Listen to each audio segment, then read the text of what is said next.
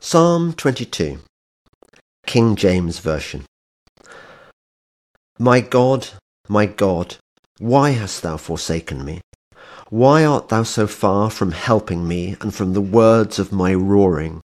O my God, I cry in the daytime, but thou hearest not, and in the night season, and am not silent. But thou art holy, thou that inhabitest the praises of Israel. Our fathers trusted in thee. They trusted, and thou didst deliver them. They cried unto thee, and were delivered. They trusted in thee, and were not confounded.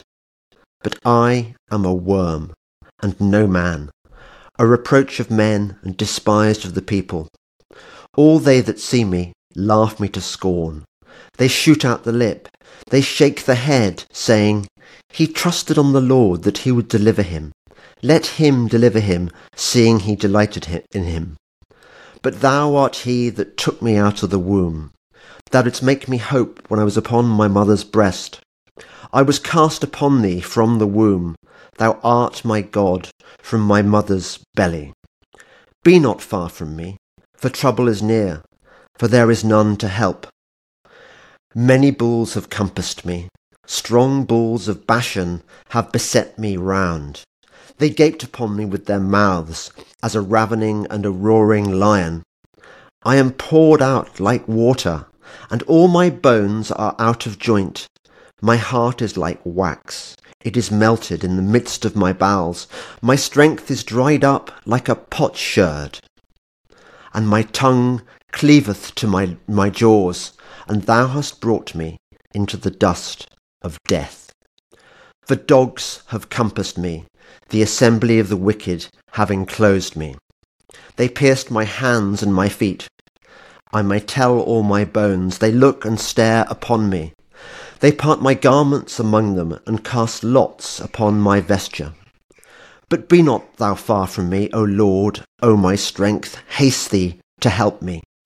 Deliver my soul from the sword, my darling from the power of the dog. Save me from the lion's mouth, for thou hast heard me from the horns of the unicorns. I will declare thy name unto my brethren. In the midst of the congregation will I praise thee. Ye that fear the Lord, praise him.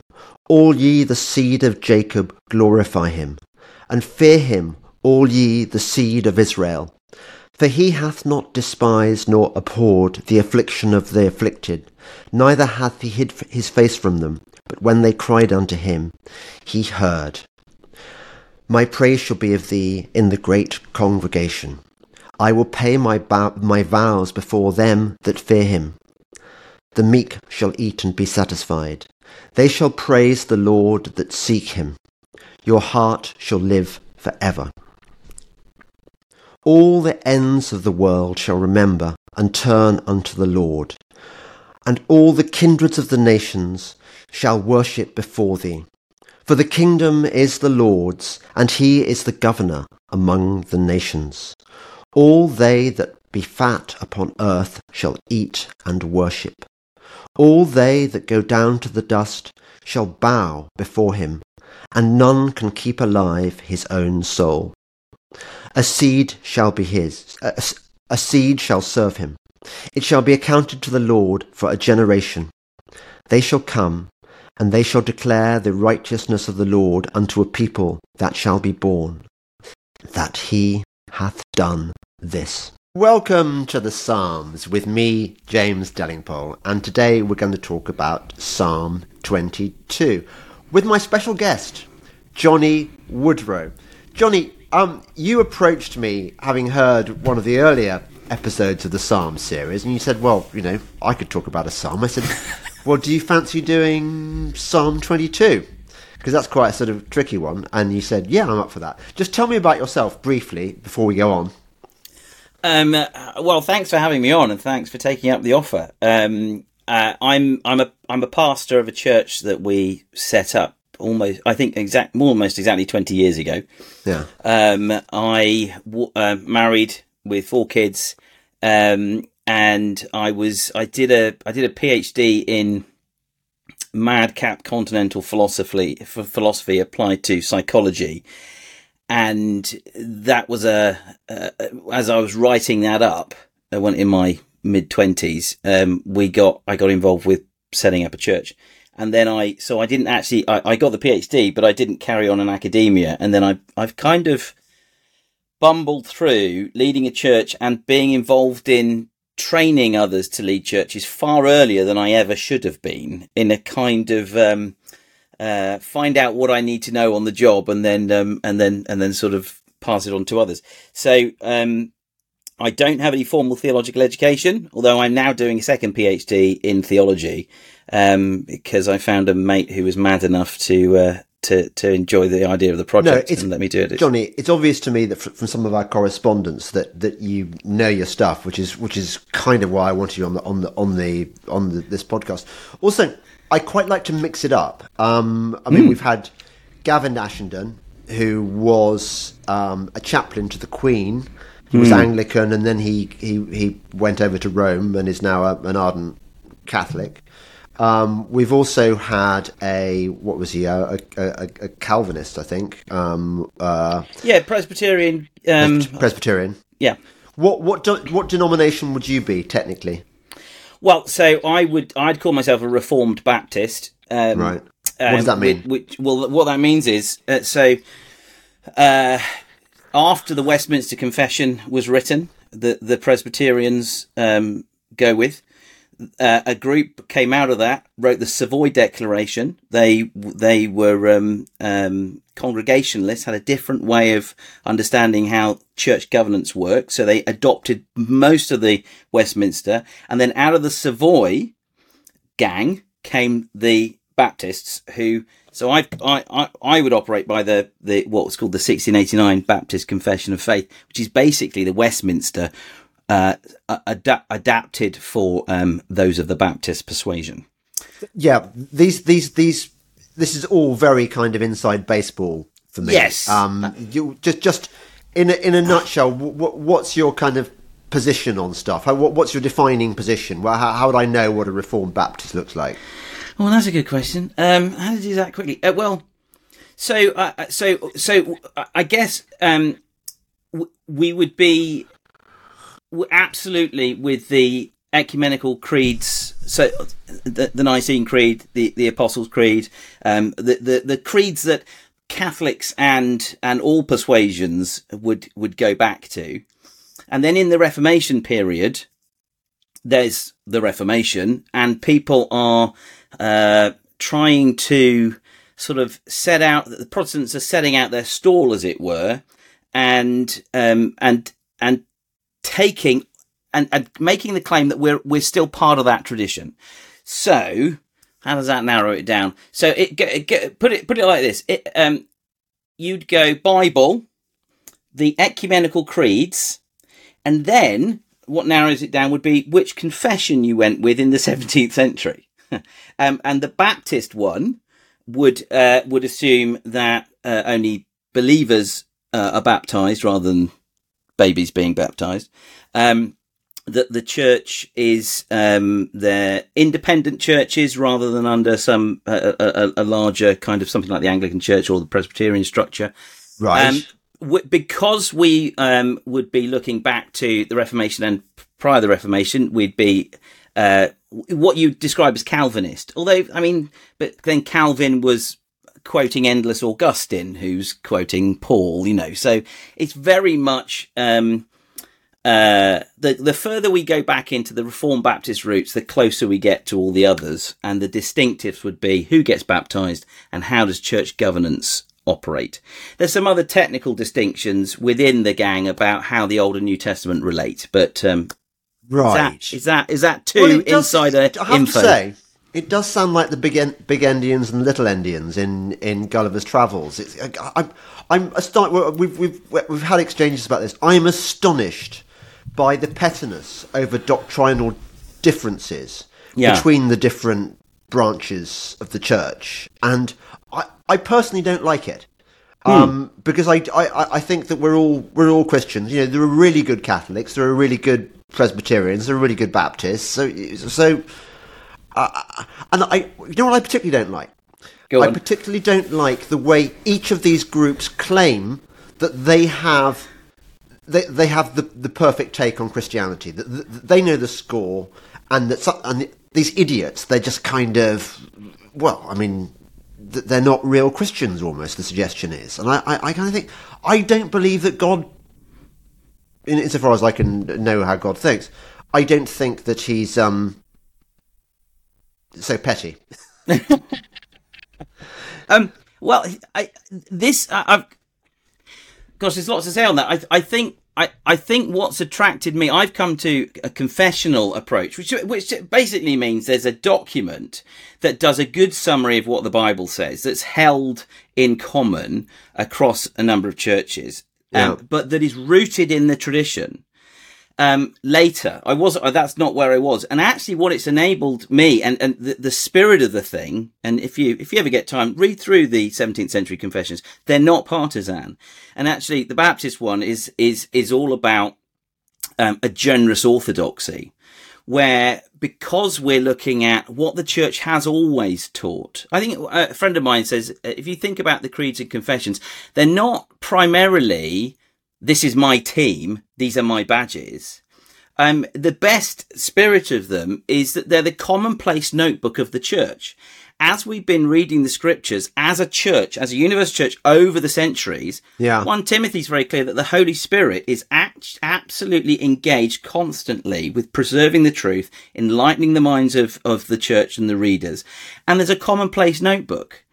And Right. so, and so, uh, I, I, yeah, I've got, there's lots to say on kind of church schisms and all those sorts of things. No, we shouldn't. We, we I- I've, I've already, I've, I've opened a, a wormhole, and actually, we shouldn't have gone down it because we're here to d- discuss Psalm 22. Or, although I, I believe that Catholics call it a different number, don't they? 23. Um, yeah, I so uh, they might do. I mean, there's a number of different numberings of the psalms depending on. Um, so, say for instance, I was only preaching on Psalm 42 and Psalm 43 the other day, and um, older texts take them as one psalm. So, you know, to some degree, the um, there's that legend, isn't there, that the the big numbers and the small numbers are put in to help, but sometimes you get some odd breaks because the guy doing it on horseback went over a lump. And Is that put right? the numbers in a different place. Yeah. Um, and so there are some different divisions of the Psalms. I'm not expert enough uh, in the Hebrew at all to, to, to be able to comment on that. But, um, the Psalm 22, as you've described it, is an Everest, if not the Everest of the Psalms, isn't it? Yeah, it, well, I mean, it's it's got a very dramatic beginning. My God, my God, why hast thou forsaken me? Why Yeah. art thou so far from the words of my roaring? That's the the KJV version. Now, um, I when I started reading the Psalms, or yeah, yeah, I mean, I, I wasn't familiar with the Psalter, but but in the last couple of years, when I when I came over to Christ, or whatever you you, you call what's what's happened to me, um, I read the opening line of Psalm 22 and I thought, wow. Because I remember, because I had a very, like my gen- many of my generation did, particularly the privately educated ones, we had a very, very good scriptural foundation in our teaching. You know, pr- my prep school we were taught very well, and then then so I- knew the old the Old Testament. Um, Oh, sorry, the, the, the, New Testament pretty thoroughly, and, and, and and most of the, the major Old Testament stories. And I remember that Christ on the cross says, My God, my God, why hast thou forsaken me? And I don't think, if I knew I'd forgotten it, um, that how remarkable it is that Christ is on the cross and he is quoting the Psalms. Yes. Now, that was like a that was a, a sort of wow moment for me because what it meant was if we accept as Christians do that Christ is the son of God, God's only son, that Christ is among other things endorsing the Psalms. He's hmm. endorsing pretty much the whole of the, the, the Old Testament. You know, you know that how there's, there's there's some sort of there's a certain type, type of Christian which says, well, the Old Testament's kind of you know that's the old stuff that the Jews were Yeah, yeah. interested in. We're Yeah. New Testament.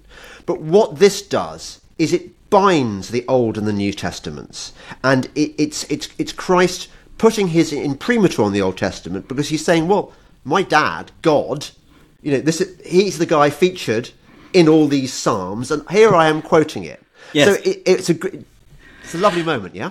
Oh, I think I think it's wonderful, and and and and one of the things I was I was looking through some notes, and I was thinking one of the things I hope we get to go after is exactly that how Psalm twenty two actually teaches us to read the Bible, because if you think about it, what Christ is actually doing in the extraordinary pain of crucifixion, and we can't ever understand that, and neither can we understand what it is to be under the wrath of God. He's teaching from the cross. He's teaching us how to understand what's happening, and his scripture is the Old Testament. Um, as he sings, as a, if you might say, from the cross, he quotes that line, and anyone who knows their Psalter, the whole psalm appears at that moment, Yeah. and it's a story. And actually, if you get the psalm in its context, it's a bigger story than just Psalm 22. So I, I had wondered if it, it to, to, to take that idea of how uh, how Jesus teaches us to read the Psalms, and it just isn't. I find it electrifying that the Son of God dying on the cross teaches. And when you get into Psalm 22, you know what he's thinking about. And particularly the second half, he's thinking about when he's going to be declaring his name and the name of the Father in the congregation. So when he's hanging on the cross, we'll get to that in a moment, but when he's hanging on the cross, he's thinking about gathered Christians where he will be present speaking of all that has been achieved. That's what he's thinking of when he's on the cross. So he's thinking of you and me. So uh, the first thing to say is you're you're grounding your scripture and just noting that f- for one, you know, a technical term, intertextual moment busts open a whole world of how the Old and New Testament relate. And, um, and there you are thinking as a man in the tradition, because that's, that's not only how the early church fathers read, because they got their doctrine of the Trinity from the Old Testament, given how, you know, the New Testament shines light back on the Old Testament, but also the New Testament writers follow Jesus in teaching the gospel from the Old Testament. They do that. I, just as a, like I'm I'm a preacher, so I could just keep going on and on. So yeah, yeah, no, I, do- I'm, loving it, Jonny. yeah, okay, okay. Keep going. All right. Well, so I I think that, that so if we go to Luke 24 for a moment, this is this this will connect. I'll try not to go too Okay. too too off plot, so I I lose track of where I'm going. All right, because that, yeah. that's really what I'm going to. So in Luke 24. Jesus has been raised from the dead, and he's got and and uh, he appears, and he does these mysterious appearances where nobody recognizes him until he decides you get it. And there's these wonderful moments. Either he calls Mary, and she goes, "Oh, he's not the gardener; it's the risen Lord." Yeah. Um, or he breaks bread, having taught these two disciples who were miffed. They thought they say, "Haven't you heard?" Uh, You know, do you know? You know, sorry, they're walking away from Jerusalem. They the, the Christ has been crucified. Uh, they've heard that he's been raised from the dead, but they they're not buying it. So they're wondering. So he joins them and says, "Oh, come on, what's what? What's the issue? Have you not heard?" And then he says this, verse twenty-five of Luke twenty-four. And he said to them, "O foolish ones and slow of heart to believe all that the prophets have spoken." Was it not necessary that the Christ should suffer these things and enter into his glory? And beginning, and beginning with Moses and all the prophets, he interpreted to them in all the scriptures the things concerning himself. That's a text that where Jesus tells you what the story of the entire Bible, Old and New Testament is about. It's about the the Christ, so the one who comes in the line of David, the Messiah, you know, the Greek is Christ, the Hebrew is Messiah, the promised son of David, who would suffer and then enter into his glory. So what we should do then is go, okay, if that's how Jesus reads the Old Testament, that's how we should read the Old Testament and see how it points to that. And and then whenever you read that story, you say, I, I would love to be in that Bible study where Jesus, before he broke bread, walked them through the whole Old Testament and showed how he's the silhouette in it, who then slowly gets filled out and then appears, and you're like, oh yeah. And the answer, the question, where's that Bible study? It is Luke's gospel. Because if you go back through Luke's gospel, in fact, the end invites you to go back to the beginning, you see all the Old Testament quotations. Luke built his case for who this one is. Think of the Song of Mary. You have been, you have been faithful to Abraham and to our forefathers. The sending of Jesus was faithful to promises to Abraham. It was faithful to promises to David. It was faithful to promises to Adam and Eve that there would be a serpent crusher. So, and then you look at the New Testament writers and they follow Jesus. So if you read through Romans, Paul is writing, the Apostle Paul's writing to the churches in Rome. He's going to go and visit them. He wants to get support to go on, on his missionary journey. Um, and they haven't met him before. So he basically sends a letter of his credentials and says, this is the gospel I preach. And he establishes it all from the Old Testament. So the right way to read the Psalms will be, how does this help us understand who Jesus is? So the idea that the Old Testament's for another religion Yeah. and the New Testament's for us is not how the New Testament understands itself. So just in terms of that, that wonderful insight, we, and you, and it's like, um, it's like the experience when you see those connections between texts of kind of an electrical circuit kind of connecting in, in raw, you know what I mean? Without, without the, and you go, wow, I see a thing. And it's a moment of the Holy Spirit enlightening us. So yeah, I completely agree with you. Yeah, I, um, I was thinking uh, that I mentioned in a in a previous podcast about Psalm twenty two and about the fact that that Christ quotes, quotes it on the cross, and I remember some atheist person um, sort of angrily stating in the comments below that that he'd read the text of Psalm twenty two and it had nothing to do with the crucifixion, and I was thinking, what? Uh, uh, I may tell all my bones, they look and stare upon me. They part my garments among them and cast Yeah. lots upon my vesture. What? Which part of the crucifixion does that not relate to? I mean, th- that's Yeah. what the Roman soldiers do, isn't it? They, Yeah. they, and when do you know when when when was when was um, Psalm twenty two written? Um, well, it, it is it is a Psalm of David, so it's it's in the Davidic period, and, and that that's also fascinating and interesting. So it's somehow, uh, but it speaks to that very issue. You know that the the old all the scripture writers, the Old Testament ones in particular, often write beyond what they're understanding, and there's more meaning in the text than they even understood themselves. Psalm 22 is fascinating because if you get it in its context in Book One, Book One the theme of book one really is the struggling Christ. I, I, I'll give you some keys to how the Psalms are organized in a second, which is show that. But Psalm 22, so there's a lot of, there's a lot of Psalms you can find likely background, David escaping his son Absalom, for instance, or those sorts of things. But Psalm 22 breaks any account of David's experience. It goes, David had some awful experiences. Um, and he wrote but but it speaks beyond anything we know historically happened to him. Actually, um, and it's why you know the older commentators say it's clearly talking. He's clearly writing as a prophet here about something that's that's that's that's coming down the line, as it were. Um, I don't know. It might, be worth just putting it Psalm twenty two in its context because this is another one of when I when I read about this this Psalm twenty two came alive for me um, and I I keep going on about this book, um, the flow of the Psalms. Uh, do you know one of one of the th- sorry for those uh, not watching the flow of the Psalms? O Palmer Robertson, you'll know you found it because it's got one of those typically bad front covers that Christian publishers usually whack on things. But he's got he he's very helpfully sort of coded up the st- a possible structure of the Psalms, and if you if you imagine he has this image, and I, I think it's a really persuasive one of of the the shepherd boy. He's in Israel. He's up on the hills. He knows of the Davidic king. So you've got Israel established under the Old Testament covenant. You've got they're the people of Abraham under the law of Moses, under the the promised king or the, the king David, the Davidic king. And so they've got the whole story of Israel kind of there in front of them, as it were. But he, he's not literate, but he does know his psalms and worship at the temple. And he sits there and he can work through, because he's memorized all the psalms, the story of Israel, actually. And, and it's a, Luther called it, the psalms, a, a Bible within the Bible.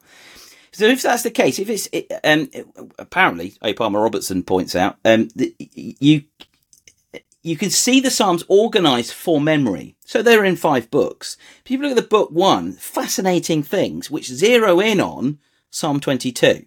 So if you if you if you indulge me for a moment, I'll do the quick the, the quick tour. All right?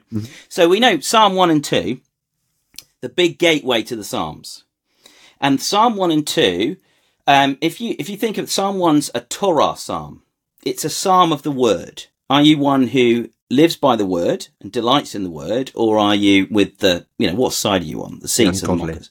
And then Psalm two is the great Christ is enthroned and God laughs from heaven.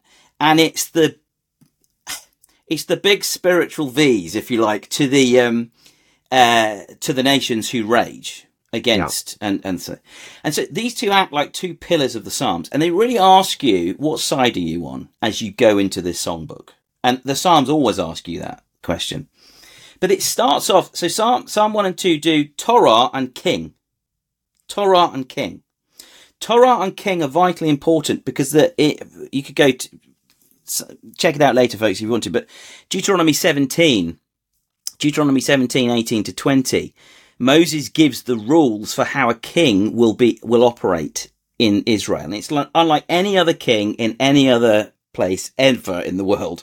Because rather than the king writing laws, the, the, the king in Israel is to write his own copy of God's law and sit under it. So king and law, king and word go together.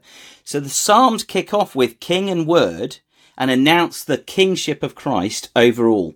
Then you get into book one and Psalm three actually is a bit of a disappointment at that point because you suddenly find the, the king's not doing so well and he's on the run from Absalom and it's and it's David, and and the King, the Christ, because David's the Old Testament Christ, is struggling. All the song, the Psalms up to about Psalm eighteen are struggling psalms. Now Psalm eighteen and nineteen, we're zeroing in on twenty two, are a Torah psalm and a King psalm. They're paired. They bookend. So Psalm one and two, Torah King. Psalm eighteen and nineteen, King Torah it's again they, they and then after that moment, so you you think you're shepherd boy. I know I've got a king and a book psalm, and then I've got some struggle psalms, and I've got a king and a book psalm, and then the next psalms are about the triumphant king, from struggle to triumph. And you don't actually get the, the phrase anointed mentioned at all from verse, so the Messiah, as it were, mentioned from um, Psalm 3 through to 17, it comes up for the first time again um, in in in 18. In, if you like, if you sung through, you imagine this shepherd boy up on the hills. He sings through Psalm 1 and 2, and he's on an adventure because he's like, God and his king are triumphant. The next episode is the king doesn't look so triumphant. But when I get to the next king and, and law Psalms, I'm introduced to a triumphant king. And then you come to Psalm 20, 21, 22. It's the middle Psalm. Try not to flip the bird. 23 and 24.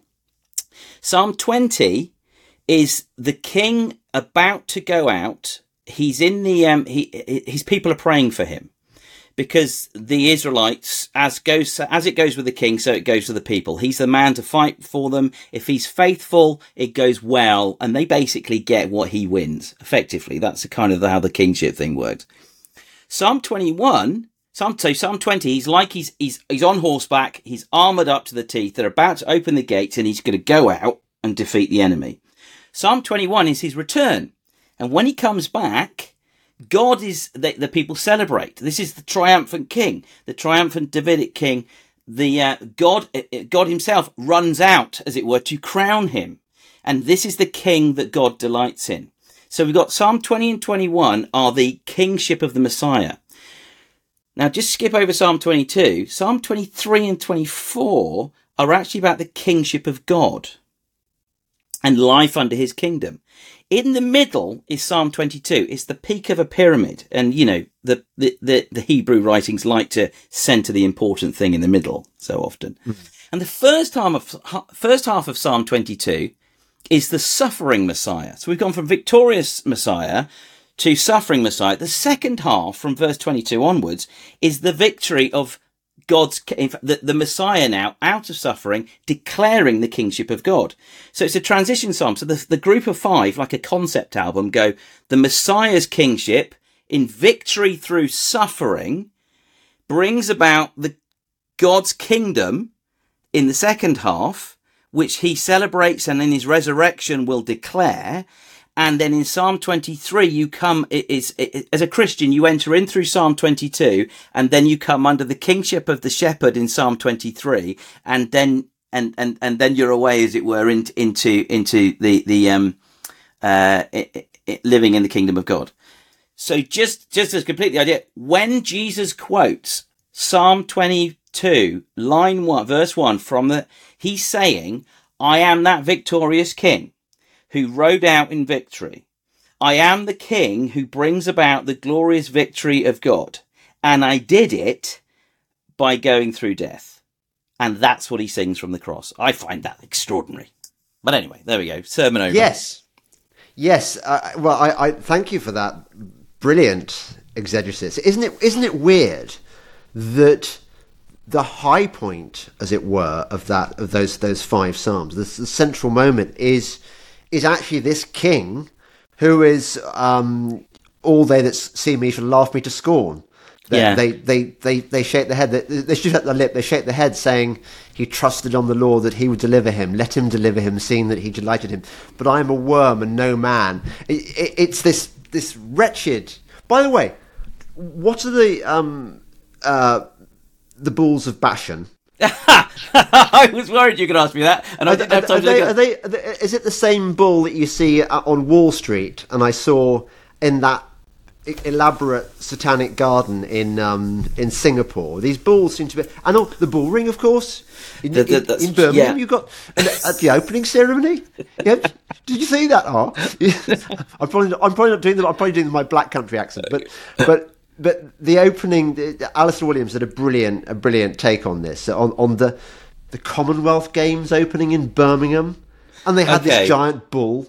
Yes. I mean- no, I know, I know. The the symbolism of animals, lions, eagles, bulls, bears, and all sorts of things in the Bible is is is, is a fascinating topic. Um, I. The, to be, I, I can't remember, and I'll send you a message if I can find uh, if if if if uh, to get back to um get back to you on that. I what is interesting though, this is just an interesting thing on the side, Tell is me that interesting things. when um when you uh, so verse verse 21 talks about you've rescued me from the horns of the wild oxen Oh yeah, I, I, it, it's you know the unicorn my- thing in- yeah yeah, it's yeah, the yeah. unicorn thing yeah yeah I know so that's um, that's that that goes down well with the kids particularly Well, Um, it's it's a great. I, I, I don't know what your version is, but but deliver my soul from the sword, my darling from the power of the dog, which is by by the way a movie movie title. Right. Save me from the lion's mouth, for thou hast heard me from the horns of the unicorns. I mean, what crazy crazy stuff, eh?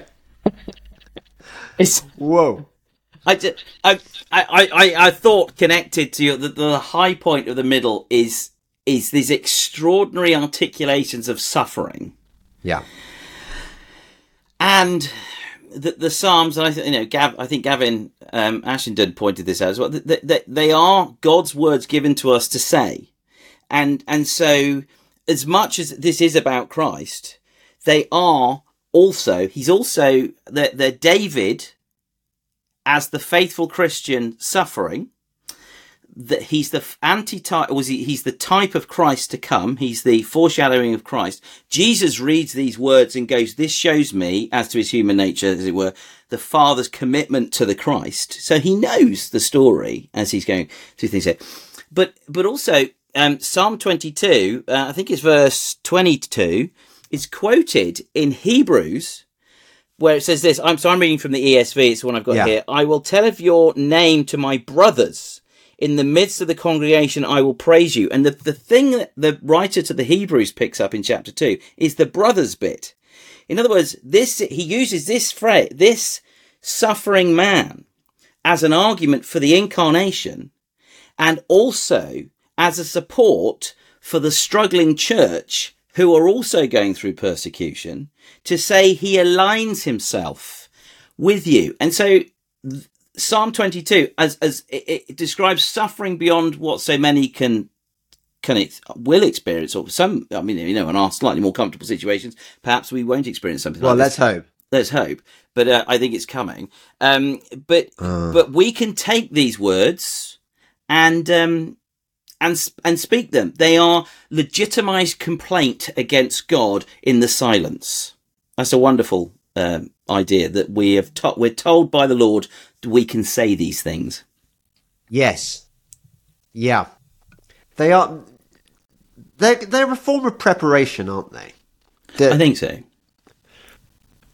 Uh, I mean, that that's one of the reasons I've I've I've I've started learning them, or why I recommend learning them. That that you they inhabit you after a while, and the point you made at the beginning when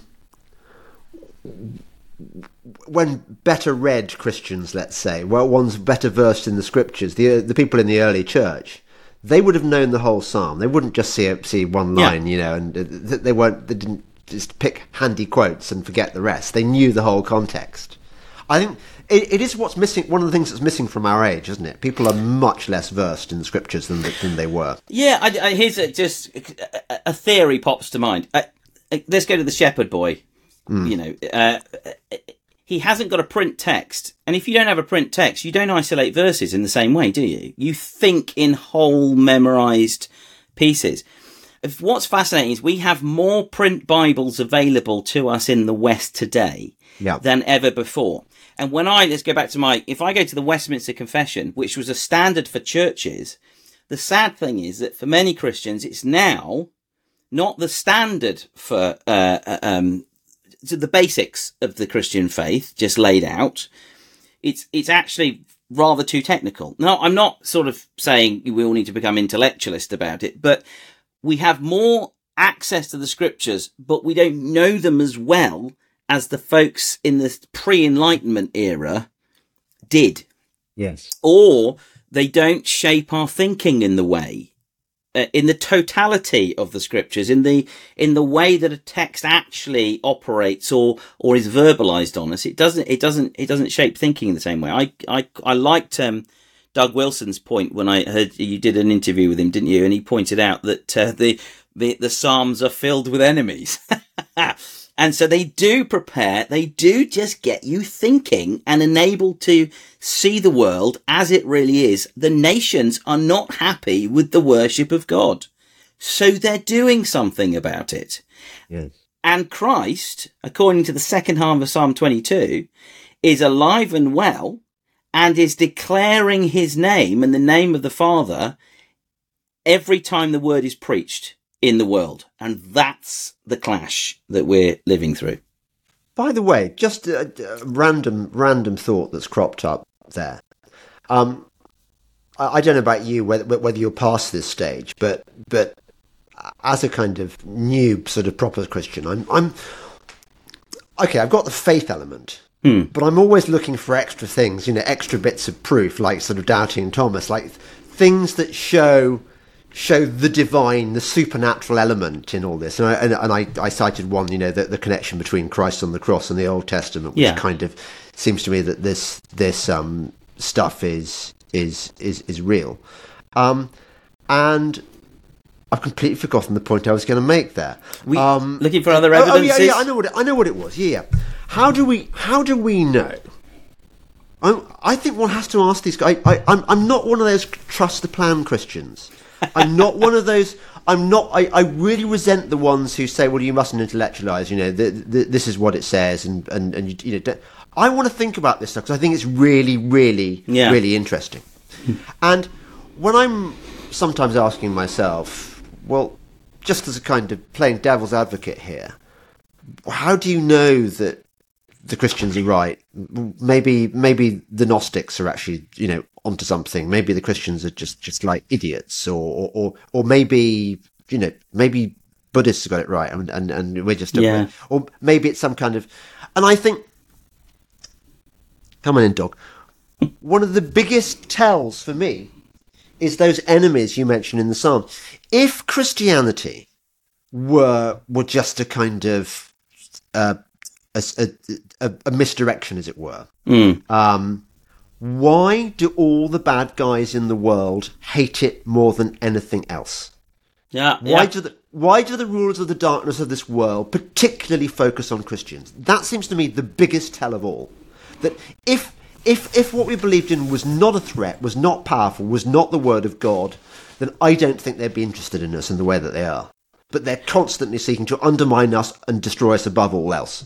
Oh, I, yeah, I completely. And Jesus, Jesus said that would happen, didn't he? I mean, so if they persecute me, they'll persecute you, and we become Christians become the lightning rod for people's anger against against God. Just at a, just at a personal level, I mean, I've not encountered anyone wanting to deck me, but I do. You know, um, but but there is something about when you not not because you're living some super duper holy life, but because pastors often have the experience um, uh, of of being with somebody, not saying a single word, and then hearing later that that person just felt judged by them or something like that. you know, this is some. Yeah. Uh, there's some. Yeah, you've been judging me, Jonny. Don't stop it. Just stop it right now, bastard. you judge. Judgy McJudgingson. Judging. um, yeah. But uh, but uh, on the. Uh, I, th- I think I think you're absolutely right. I, I mean the, the the on the question of how do we there's just multiple lines of how how do we know anything's true? There's there's all sorts of different aspects of that, isn't there? There's the lived experience of something consistently working out. There's it's something stacks up philosophically. Uh, yep. The evidence is there, and also other people's behaviour. If something's not real, um, some it, it doesn't it can't act in the world on its terms, can it? You know, so if if I went out and believed uh, simply that I was I I could I, I could become gas and walk out in front of a bus. That's clearly not real. I'll get whacked by the bus. The, well, the, maybe if you got to the enough. right level of operating thetan in Scientology, or if you, or if you, if you do what do what thou wilt should be the whole of the law. If if, if maybe you did the sort of the the Babylonian mystery ceremony, I might leave my body behind. Well, you might. But do you, uh, do you think that's what that, that, that's how Tom Cruise jumps off so many things? Um, he's uh, he's, I, I, you know at, what I, he's trying to get gassy. I, I think the Tom the Tom Cruise rabbit hole is not one we should go down here. No, no, no, no, no, it's no. A very, it's a very deep rabbit hole, and, and and and and I think probably the the person at the bottom actually is a horned rabbit, a horned rabbit. Um, yeah, yeah, I'm afraid so. Yeah, anyway, yeah, yeah. Um, anyway, where were we? Sorry, you're, you're, talking about the, turning into gas and. and oh yes, I mean, yeah, I'm, I'm, I'm I'm doing that thing on the hoof illustration of something that, yeah. that if something if something's real yeah. and true, it acts in the world whether we like it or not. If something's a fiction, the yeah. world will not respond to it inconsistent with with the fiction. So if I think I can just walk through a bus, the bus oh. is going to respond to me not by the lie but by the truth. And so if the Lord is present and active, speaking through his word, his spirit goes out, the people are sharing his word, they're being brought from darkness to light, from uh, dead in sins to alive in Christ. That's actually happening.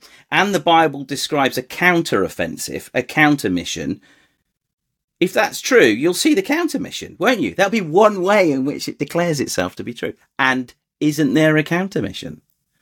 Yeah, funnily enough, one of the one of the one of the the, the staging posts on, on, my journey to Christianity was I almost ca- uh, came at it from the position of the devil is real, hmm. the, and he walks among us. Therefore, God is real and Christ is real, huh. and that because yeah. I mean, in a, in a way, it's easier to, to if you're looking for sort of um, evidence in the earthly world, you're really going to see a lot more work of the devil, um, particularly in, in, these times. And it, yeah, I. It, it, this connects. It, it, it, it is hard being a Christian, isn't it? When when you you're given a, a view uh, by faith behind the veil to see that evil is more evil than you ever expected it to be. Yeah. God is more glorious uh, and and in that sense terrifying to the evil than we ever expect him to be. And so, I I you know I think this is revealed in um, one of the fascinating things about Mark's gospel. Let's just go to Mark's gospel for a moment. Is it? There's not a whole lot of demon chat before you get to the New Testament. There's there's stuff there, right? But when um, when Jesus comes as the new Joshua, and Joshua was meant to cleanse the land in the Old Testament. You know, the old he was supposed to lead. Moses didn't get to go into the land. Mo- Joshua was supposed to cleanse the land of the serpent, effectively, of like Adam was supposed to cleanse the garden of the serpent. of, of, of, of the demonic and the rest of it. And, and that's what Joshua was supposed to do. Now, he didn't do that. And that was a unique thing for Israel that they were kind of an instrument of God's judgment. And so the false religions, the satanic religions remained in the land. Well, then Jesus shows up. He's declared to be the son of God. He's, he's, he faces down Satan. And in Mark's gospel, you get a shorter account of the, of, of the temptation but that's because actually it's kind of inviting you to read it across the whole body of Mark's. Satan's there all the way through in this sense because you get the demons. Now Jesus comes into the land and reveals, tears open what's really going on behind the scenes. And demons are coming out of people and, and he, he exposes what's under the bonnet, as it were, and goes and, and, and acts like a Joshua, not kicking out the Romans, but expelling the demons and showing that the showdowns with Satan. And and what is the gospel? Well, one way of describing the gospel, apart from the substitutionary atonement of Christ, is that he came to break and destroy the works of Satan. And that bit, I think, in my early Christian days, sort of different to you actually, I didn't contemplate that strong enough. I was more, wow, my sins are forgiven. And I've slowly walked into the devil is more than just a personal kind of do I do I feel tempted to do something naughty right now, but actually has a bigger plan. It's fascinating that you came in as it were. Oh no, there's awfulness, and we yeah. need a savior in that way. Yeah. Yes, I. I do you know what I sometimes feel because I, a, a lot of Christians I know have come to it having been kind of oh, having had tremendous sort of personal suffering to do with addictions and things like right, that. Okay. Like they were smack addicts or something, or they were really booze addicted. And I know that that Jesus particularly likes, you know, tax collectors and publicans and, and people like that. And I feel that I'm starting from a disadvantage um, in in that I feel a bit of a a bit of an imposter. But but, but uh, and I I do worry about. I I've talked about this a bit before. I I really feel like I've been given a mission. Okay. By by God and, and, and, and, and this book I'm writing, which I, I, I keep failing to, uh, I, uh, I keep being distracted by stuff. I keep wanting to talk about the, about my journey, about the about the you know how even yeah, yeah. though recently I I've sort of you know got into all this stuff that actually if looking back at my life I realized that this is you know God had it all planned out actually and he, and yeah. put these these um these staging posts are, are, are on the way and then I worry to myself well hang on a second isn't that a terribly arrogant thing to, do because I don't, I, don't, I don't I mean I don't feel arrogant I mean I don't feel like I'm better than other people I just feel that this is kind of the job I've been given, and I'm I'm I'm grateful for it. I don't I don't, but I but I do I do worry. You know how you have these niggling doubts, which, which which other Christians are very good at encouraging, like saying, you know, you're not a proper Christian. You know, you're a yeah, okay. so-called Christian. You claim, yeah. so you mean doubts about the about the mission, uh, or, or no doubts about no. the conversion? No, you've got no, no doubts. No, no, no. I don't have any of that. No, no, no. no, no. What I mean is, what I what I mean is that that I, I, I kind of, I kind of feel, and I, and, I, and maybe I shouldn't, that that I am going to go to heaven. That I, I that, that I, I, I don't have that. I don't beat myself up as much as I should about how sinful I am. Oh, okay. well, is that because you're trusting Christ and He's done the work well, yeah, I do. for you? Yeah. yeah. So, so, so. I mean, I, you know, Luther says some dangerous things to some ears, doesn't he? But you know, he he has this sort of go and, and this isn't a command, but he says, get the, the gospel is so securing because Christ has, as the better David, he has by his works, his completing of the law, his undergoing punishment, and his being rewarded. There's wonderful passages in Isaiah about how the Father will reward the Son. We are co-heirs. So, and he says he won't lose any of those that the Father's given him. And so Luther's like, okay, go and sin a bit and just see what the devil does. Absolutely can't touch you. Because the devil, you know, one of his favourite things is to is the accuser, isn't it? He likes to he to stand in the presence of God uh, and and will and go, well, look look at the list of things that person did. Surely they can't possibly stand. And what happens? Will the person? uh, We will be when, when Judgment Day comes. The Yeah. person who's trusted in the Lord Jesus Christ will show up to court dressed in a resurrected, glorified body. That's the right stuff to show up to court in.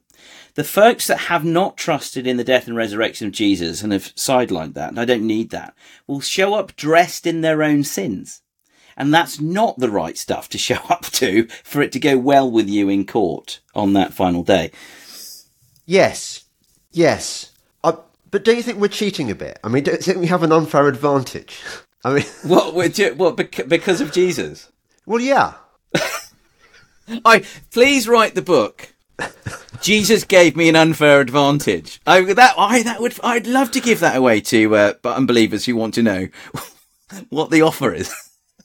Um, well, I, you know, I, I just look at, I look at the other side, and I think, however you've rationalised things to yourself, I mean, however long you think you can extend your life through the use of adrenochrome and so on, yeah.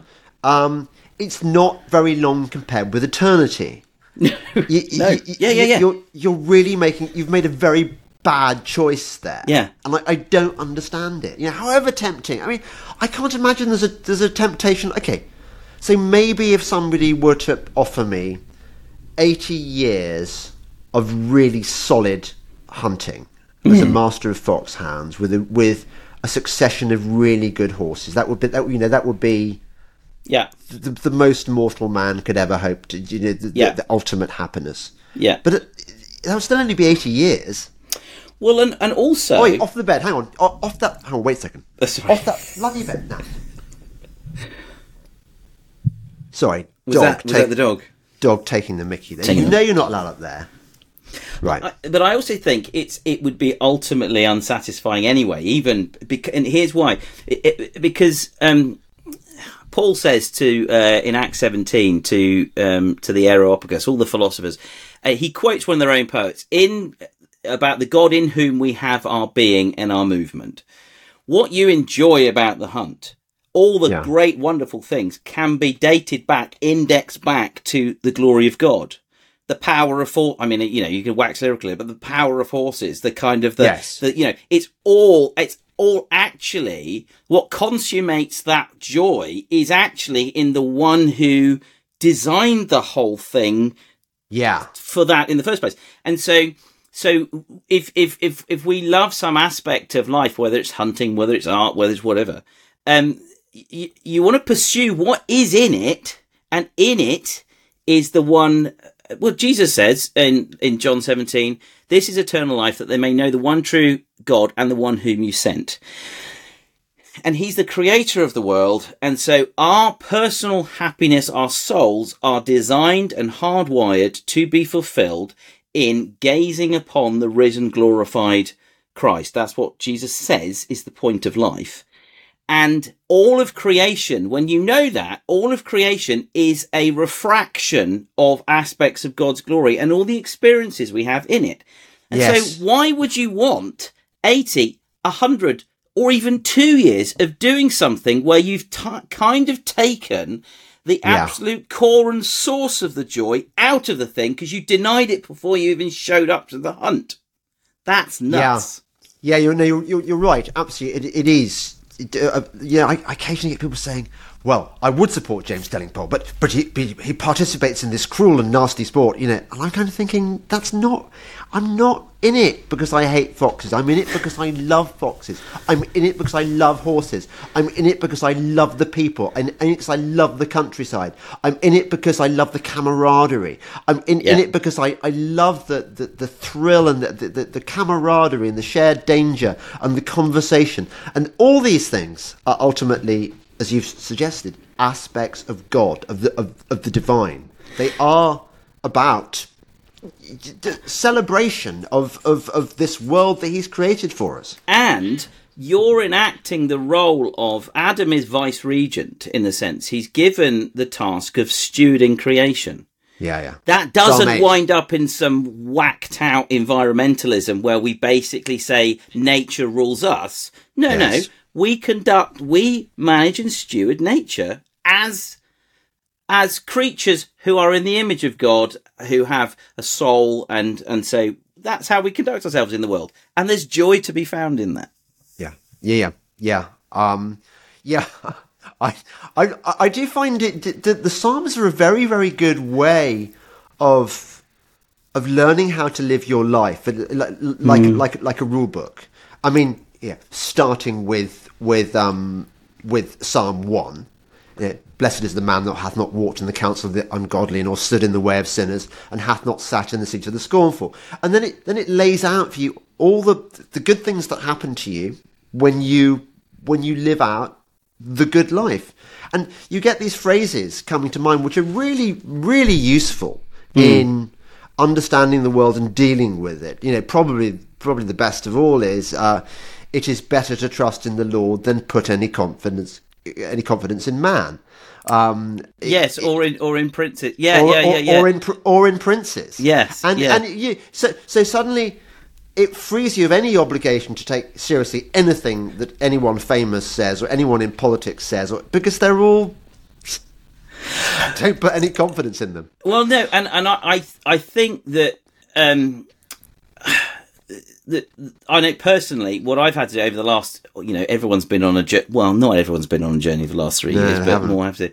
Um, uh, is, is to is to not just read those at a surface level and go, well, of course, I'm not in the end going to trust in Beyonce or something like that. Do you know what I mean? No, that's, that's, should, that's, good advice. That's good advice. I should, but I should just calm down my fandom a little bit. it's it's it's not. It's the, the problem is not that God wasn't saying, do you know, you're all just a little bit too much into fill in the blank. Uh, you know, yeah. um, uh, we we deeply set these folks up to set the terms of engagement in life, to set our, our metaphysical view. I mean, what have Disney been doing for years? They've been giving us a metaphysics that says you can be whatever you like. Um, and it's been transhuman from the beginning. You can, sw- you know, Brother Bear used to do my head in because it, the fella ends up as a bear and that's kind of okay. You know, there's a, this, this, the, the, the celebrity world tells, sells us a view of reality. Uh, and, and, uh, um, so it goes, it goes deeper, doesn't it? Than just a, maybe I'm a little bit too much into. And I think Christians need to start I think the 17th century, I'm a bit of a fan of those guys. It was a bit of a high point of theological thinking were prepared to say there's more going on behind leadership and behind those who are thought leaders than just some slightly naff ideas and some slight, you know, problems that Christians might get swept up in. Um, there's um, there's some there's something sinister. Well, well, yeah. Uh, um, I mean, that it's it's it's it is the big reveal, isn't it? When you when you realise that um, the god of this world is Satan yeah, and and that he blinds the eyes of people from seeing that. Mm. Yeah, yeah, yeah, yeah. I, I mean, I, I, I, I, it's although one gets cross with the people who are on the on the wrong side because they're doing all sorts of terrible things. You wonder how many of them are even aware that, where who who it is they're serving.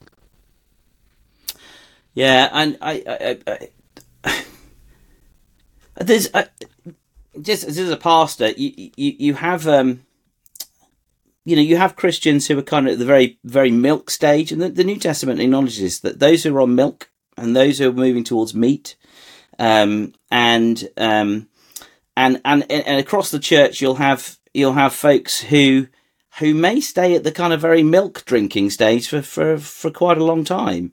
Um, uh, so so within God's gracious in that because it's all on Christ's work. Um, you have people at various levels of understanding w- within within the church. I think just to come back to Psalm 22 for a moment, the second well, half. Yeah, why not? Well, well, only the... uh, only just to stop us despairing so much, you know, because yeah, yeah. because and it's because of Psalm 22 that you don't despair because Jesus is saying, you know, so from verse um verse 21, you have rescued me from the horns of the wild oxen. This is the ESV. I will tell of your name to my brothers. In the midst of the congregation, I will praise you. Who uh, you who fear the Lord, praise him. All you offspring of Jacob, glorify him. Um, so, so as he's hanging there on the cross, and it's the darkest moment in human history because yeah. here it's humanity is conspired to crucify uh, the Son of God. Yeah. Yet it's all in his plan, and he's on the cross already contemplating the victory, and that he will be, by his Spirit, proclaiming the gospel. Um, and there will be people who are coming. The, f- the first move is to go from, well, to realize they're in darkness and to, to come to Christ, who is the light, to move from um, uh, judgment to, to, to forgiveness. That, that's the project that the, the Son is on, as it were.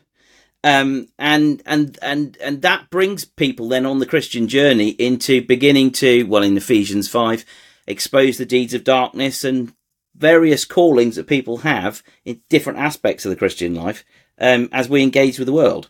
But but it all comes from that the resurrected Christ is perfecting His bride, calling people in, um, and um, declaring his name every Sunday in a gathered congregation where the word is proclaimed, Christ is present, and he's speaking. That's the exciting counter mission. As much as folks need to wake up to the reality of Satan, yeah. they also need to wake up to the extraordinary counter mission against Satan. And where do you see it? You actually see it in the preaching and teaching of the word in the gathered congregation on a Sunday, because Jesus says in Psalm 22, he will be there that's a, uh, that that that gets me very excited.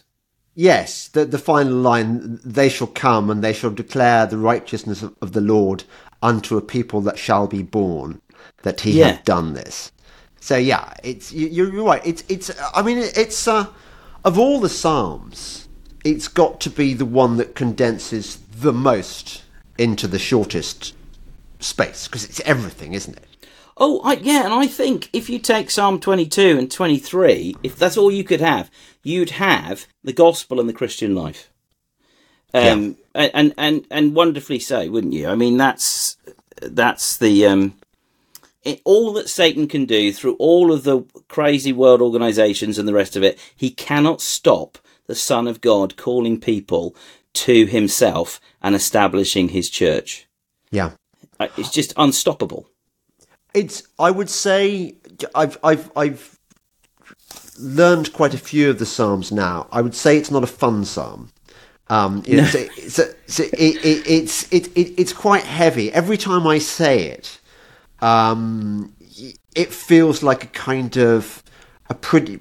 I wouldn't say an ordeal, but yeah, it is an ordeal to a degree. But it's mm. it's a pretty tough journey. There are other psalms which are just like they're great, and they're just like you you, you, you they they they cheer you up and um, I mean Psalm 91's a good one for going to war against you know going out into the world and Psalm 118 is a really really good way to start the, start the day uh, but but you are living Christ's passion and did you did you ever um, see that podcast with the guy who specializes in the, in the the Turin shroud and talking no about... no I haven't caught up with that one no no no worth looking at. He goes into great detail at one point okay. um, about wound analysis, huh. uh, blood analysis, and and and the he the the, the the the shroud bears the imprint of all the different stages of the crucifixion, you know, including the run up where the crown right. of thorns, and yeah. and they ex- this person explains in okay one of the one of the the, the sort of marks is is I think from where Christ collapses hmm. under the weight of the cross yeah, on the okay. way as as he on the way to Golgotha, Golgotha. and um, it really brings it home to me. I mean, sometimes I think a lot of us don't really think about just how bad crucifixion was. That that that, that it, the the Romans were masters of cruelty. Yeah. And they spent years, well, centuries indeed, refining torture. And as I understand it, crucifixion was the worst way to kill someone. yes, I, I, and the um, and they turned they basically turned you into a billboard. I mean, that's they they stuck you on the road so that other people got the message. Don't do what this guy just did while you're writhing in agony. I mean, it was a, it was a, a, absolutely designed for maximum public and personal effect. And I I think you touched on something important here.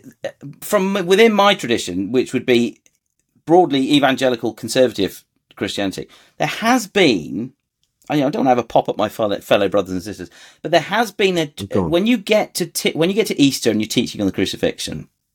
Yeah. Folks tend to say, "Oh, the Gospels don't major on the gore; they major on the spiritual aspect."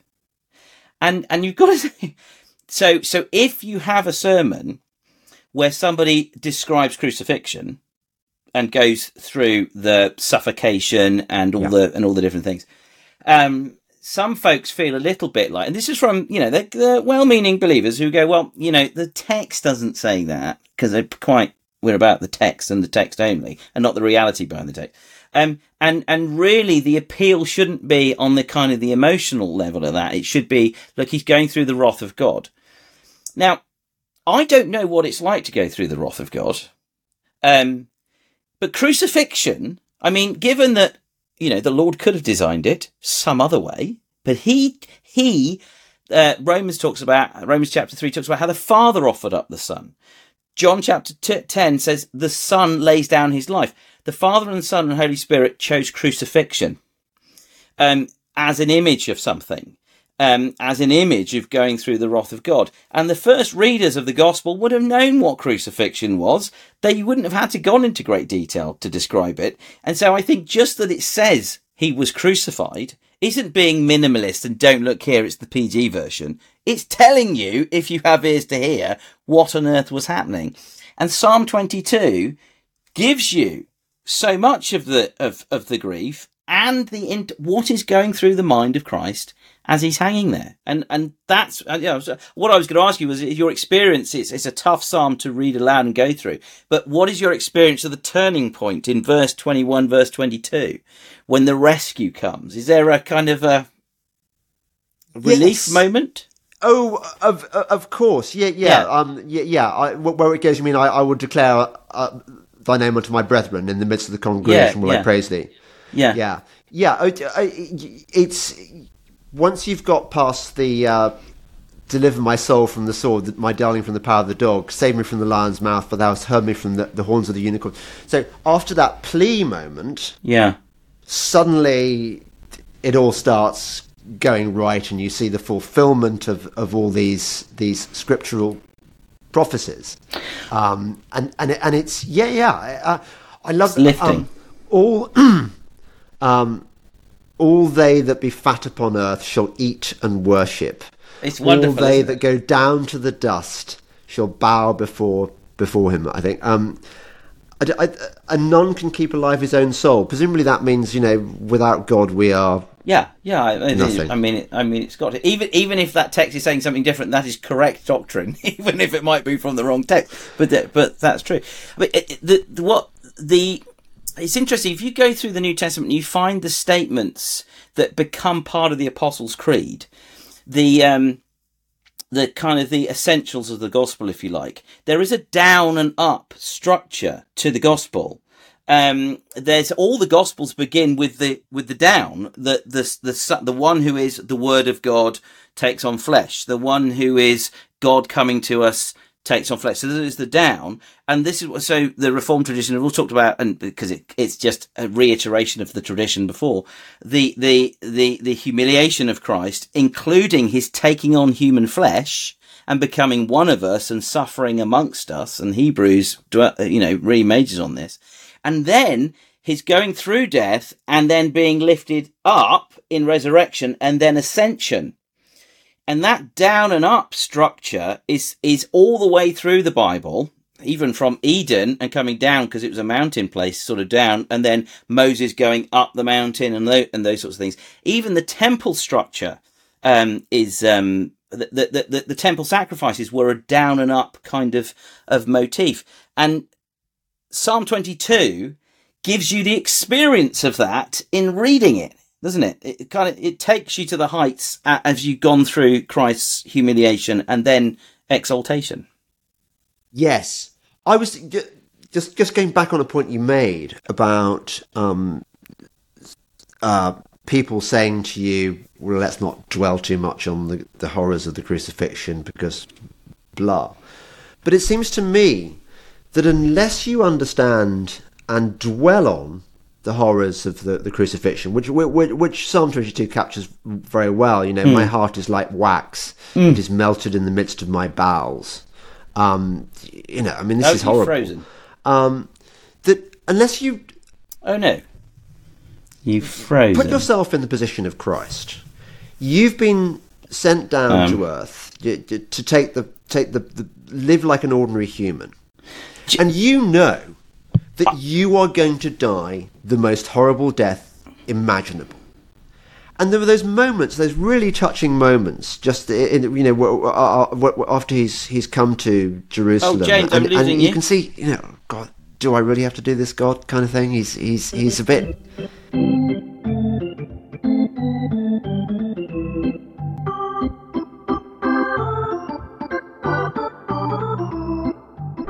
whenever I do podcasts on the subject of, of Christianity, there's always, you know, that that Satan is the prince of the air, which presumably encompasses. Um, Some command of electronical. yeah, yeah, electrical yeah, definitely. p- pulses. Um, yeah, the, well, the, the the point I was making before before we got cut off um, was that, and and I, yeah, I just uh, let me remonstrate again with those of those in your church who, who who say, well, you know, if it's not in the Bible, we shouldn't think about these things.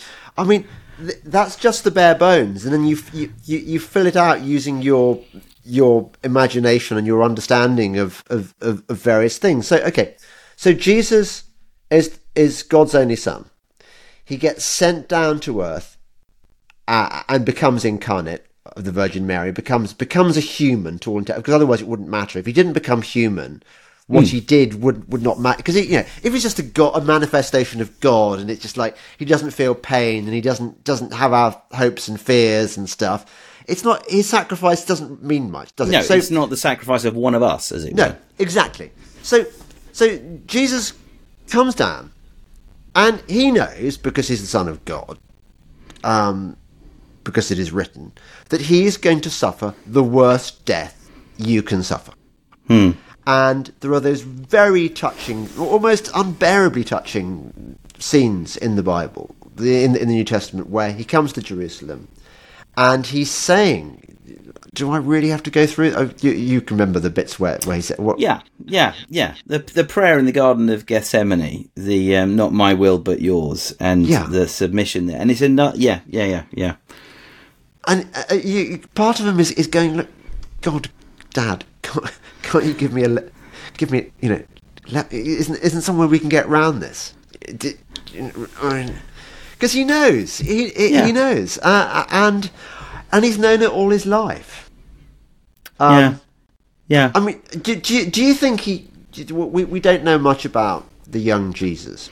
Um, I was going. I, I I I once had this great idea idea for a TV series for kids about young Jesus coming with his uncle Joseph. Is it what Joseph Arimathea was his uncle or? There's some thought about that, isn't yeah, there? Yeah, I'm not coming, quite sure. There. Coming to England. Uh, and and, Okay. and and y- young Jesus sort of battling out, and the, and the devil's trying to put all these things in his way. And you know, you've got dragons, and you've got Romans, and you've got all sorts of. You know, I, I think Yes. I think it'd be a really great, great series. Like, um, you know, better than better than um, that uh, Merlin series. You know, it's, just like. okay. Um, Yes. but anyway, uh, yeah, yeah. I, I- I'm. Can we assume that for, for all of his 33 years, um, Jesus would have been aware this is how it's going to end up? It must have been quite a quite a burden to bear. Do you not think? Yes, um, it it is interesting that the the Bible doesn't give us. You know, you get you get this moment of t- sort of twelve years old where he says, "I'm about my father's business."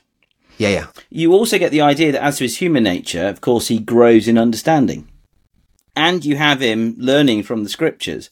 Um, as to his human nature, because you know he's although I mean th- this gets into the the mystery of the two natures of Christ. Although he is God incarnate, and so the entire mind of God is present in Christ. Yeah. As to his human nature, he doesn't access that because the human mind can't absorb the um the mind of God. So so he so that's why there's moments where he says, "I don't know," as the Christ, the the time or date, you know, and and some people then sort of try and challenge whether he's the Son of God as a result because they don't know how the two the two natures work.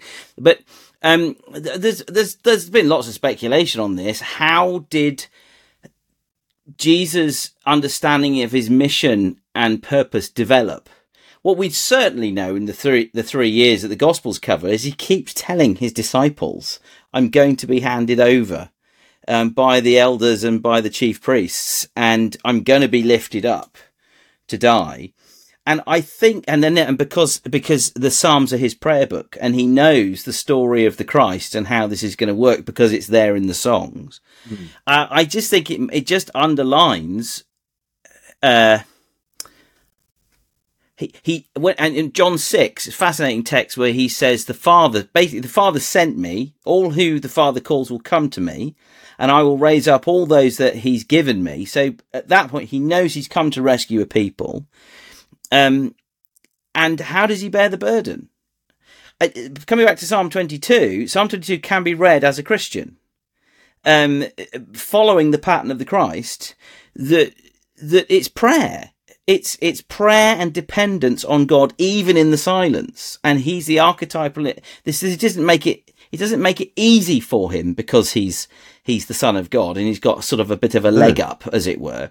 Um, and Psalm 22 is quoted in Hebrews at exactly the points where it says he suffered that he might be a um, uh, it, it's repeated in so that it's quoted in, in in Hebrews two, and the same theme is there in Hebrews four that he's as our high priest able to because he is incarnate suffered suffered uh, living through the world under sin and the curse of sin and under the law and then going through the wrath of God. Uh, he knows what it is to suffer as a human, and so therefore he can sympathise with us and and and support us. Um, I've slightly lost where I was going with that. Um, but uh, so, so I, I, yes, okay. So, so as he looks at the Psalms, he sees the repeated model of the Christ, because that's what the Psalms tell us, trusting in God even when God is silent at that moment. And that's the, the opening to Psalm 22 is that, isn't it? Yes. The people have trusted you. I've I've been with you from the beginning, from yeah. the, my mother's womb. Mm. Um, but you, but you're not answering. Yeah. And and and so that's gone through Jesus' head. So he he is sustained as as to his human nature by his fellowship, by his relationship with the Father, which takes these moments in and goes through these moments of you're not answering. Yet, it's fascinating text in John 16. Jesus says, You will all depart from me, but my Father's with me. So even on the cross, the Father is with him, but not rescuing him from going through the wrath. Um, and so the encouragement there is whatever suffering comes our way, according to Romans chapter 5, where Paul says all affliction is a tool essentially in the hands of God to grow us in hope. How? Well, we follow the pathway of Christ. You look at Psalm 22, and as a Christian, when you're going through suffering and struggling and you're not getting an answer to prayer, you keep banging the door. Because an atheist isn't going to do that. Uh, uh, you know, you don't keep banging the door if you don't think anyone's there but you do if you trust if you if if if you trust that the father hears and will bring uh, the rescue when he's determined to. So um, that's all to say the the sufferings of Christ, the sufferings of Christ give us a model, and not he's not like a superhuman. He gives us a model for how we can also go through sufferings, precisely because he really did suffer. Yes, yes, it's there are definitely aspects of being a Christian which I feel not 100% happy about. One of them is the business of forgiving your your enemies, you know, and, and loving your, you know, praying for the people who, who are most horrible, Yeah, that kind yeah, of thing. Yeah. But martyrdom, it- I'm not, you know, I'm not thinking, I'm not thinking I want to be cut in, in half with a wooden saw, or crucified, or uh, you know, I'm not sure if I were being toasted on a griddle, I would have the grace to say, yeah, right, I, I've toasted enough on one side, turn me over now and toast me on this side, or, or indeed, if I were chucked into the arena with the lions, I'm not sure I, I wouldn't be just be, well, shitting myself and just sort of like running away and screaming. Yes, no, I've often thought that. And I, do you know? I, I'll tell you what I lean on this, and this is a, this is there's a little bit of theology here, but there's also just the testimony of saints. So, um, I remember, you know, you know the famous idea, Corrie Ten Boom. You know her story, and she, sh- sh- sh- her family um, hid Jews, and um, then they're caught, and then they they, they go off to the um, uh, concentration camps, and her sister dies there. And that. but sh- she tells the story of how she used to say to her dad, "So they're a believing family. Uh, yeah, I don't think I'll cope." And he said, he's got this famous line where he said, "Well, you don't get the ticket until you need the train." And so I don't think right now I have the grace to get through a martyrdom experience. Yeah. But when it comes, I I'm I'm looking for the ticket. If it comes, I don't I don't know. It, I'm looking for the ticket to arrive. And then you see Stephen getting stoned in the old-fashioned way with the heavy stuff that kills you um, in, um, in in Acts, and it reports that he sees heaven opened and he's welcomed in. And then you know there's the story of Nate Saint and the um, the folks who were trying to take the gospel to I forget the island. It's probably Papua New Guinea. My the, I can't find the file in my head right now.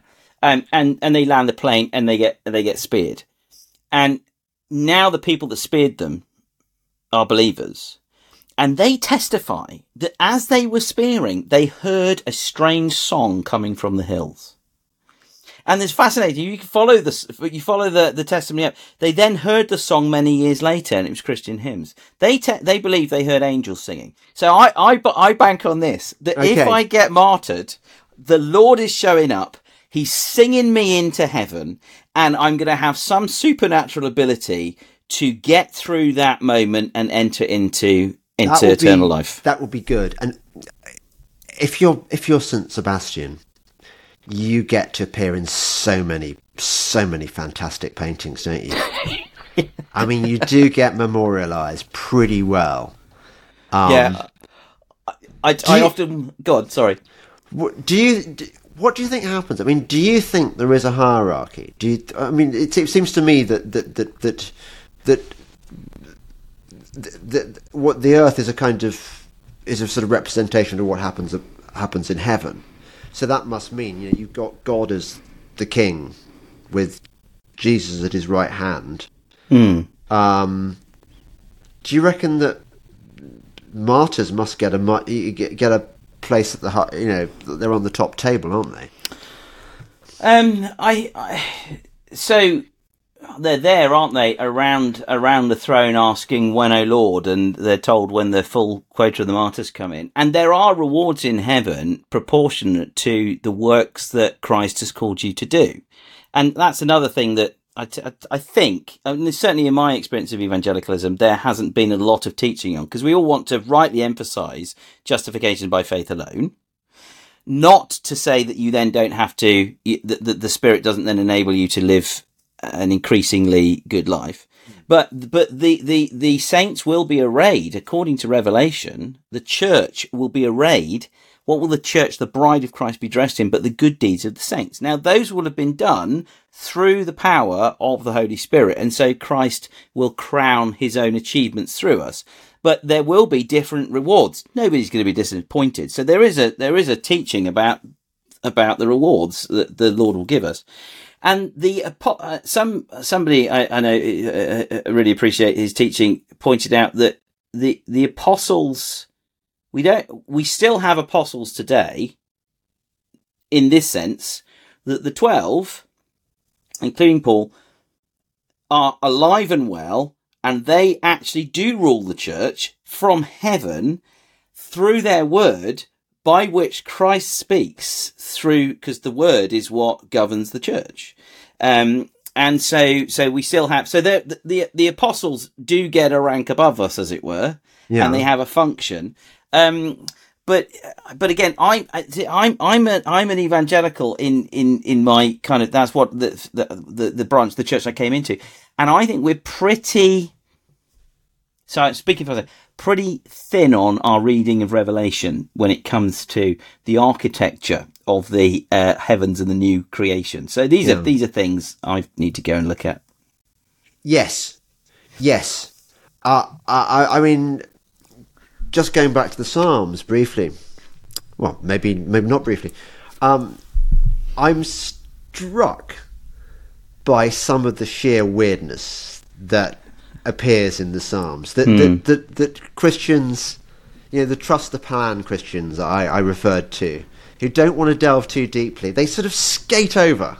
I mean, look, there is so much stuff that we don't understand, isn't there? Even the, the, I think. Well, I think the, so. Yeah. The deal that happens when you die, when you're reborn. How does it work? What are the rules? What? Uh, and it, it, these are questions that I, I, I feel that are not properly discussed or or, or, or, or thought through. Um, that and, and that you'll, you'll you'll you'll get.